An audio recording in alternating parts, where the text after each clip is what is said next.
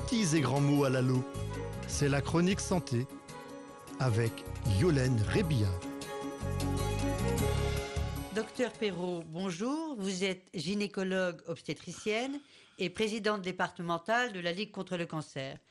Pouvez-vous nous parler aujourd'hui des problèmes euh, techniques pour le parcours du soin?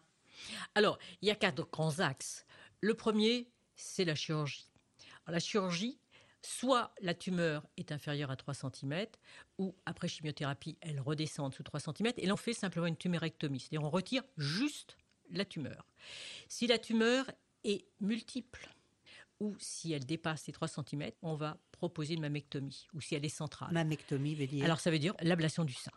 Le mot qui fait peur aux femmes, puisque là, ça va toucher l'image corporelle. Et puis, après, deuxième axe, la radiothérapie. Ça, ce sont des rayons. C'est une minute tous les jours, mais on fait ça sur cinq semaines, cinq jours par semaine. Et on peut faire, euh, il y a un traitement expérimental à l'heure actuelle où on fait de la radiothérapie péropératoire, c'est-à-dire que l'on va faire des rayons au moment de la chirurgie et on va irradier le champ opératoire de façon à stériliser l'endroit où on a retiré la tumeur. Donc une seule fois là? Oui, une seule fois. Après, vous avez la chimiothérapie. Alors, vous avez la chimiothérapie, il y a différents protocoles, je ne rentrerai pas dans les détails, ça dépend de nombreux critères, et de l'âge, euh, du grade, enfin, beaucoup de choses. Et là, il va y avoir des perfusions. Et c'est le plus désagréable, puisque là, il y a des effets secondaires, en particulier digestifs.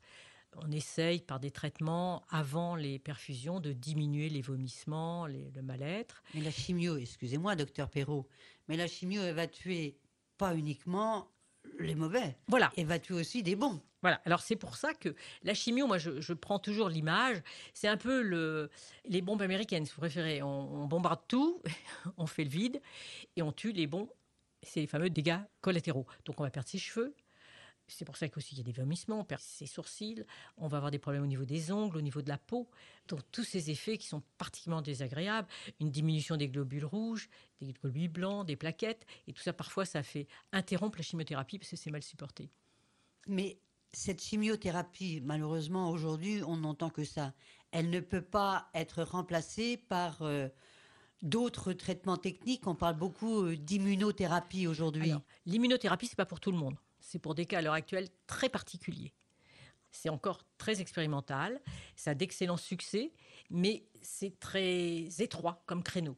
C'est l'avenir, mais pour l'instant, c'est très réduit. À l'heure actuelle, les femmes qui ont des marqueurs, les marqueurs, c'est des éléments dans les cellules qui vont permettre de fixer des choses. Par exemple, quand on est euh, positif aux œstrogènes ou à la progestérone, on va pouvoir avoir après une hormonothérapie. Est-ce que vous pouvez nous en dire un peu plus sur des marqueurs? Parce qu'on entend cancer, on entend marqueurs. Alors les marqueurs, ce sont donc des, récepteurs sur les cellules qui permettent, si par exemple un œstrogène vient, il va activer ce récepteur et donc il va activer les cellules cancéreuses. Donc si on met un anti-œstrogène, c'est un leurre, il vient se mettre sur ce récepteur et donc il n'y aura plus d'activation. Parce que celui qu'on met dessus n'est pas activant. Très bien. Et puis, il y a la fameuse hormonothérapie, l'immunothérapie. Donc voilà, on a fait à peu près le tour.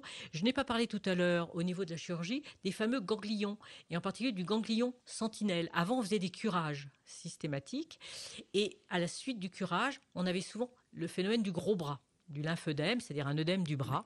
Et maintenant, pour limiter au maximum les curages ganglionnaires totaux, on fait un ganglion sentinelle, c'est-à-dire qu'on injecte un produit radioactif et colorant au niveau de la tumeur avant l'intervention, et on va regarder au moment d'intervention le ganglion dont dépend la tumeur. On ne fait l'exérèse que de ce ganglion. L'exérèse. L'exérèse, on retire. On retire ce ganglion et on voit s'il y a des cellules cancéreuses dans ce ganglion. Et s'il y a des cellules cancéreuses dans un ou deux ganglions, à ce moment-là, on peut faire un curage si nécessaire. Merci, docteur Perrault, de votre éclairage.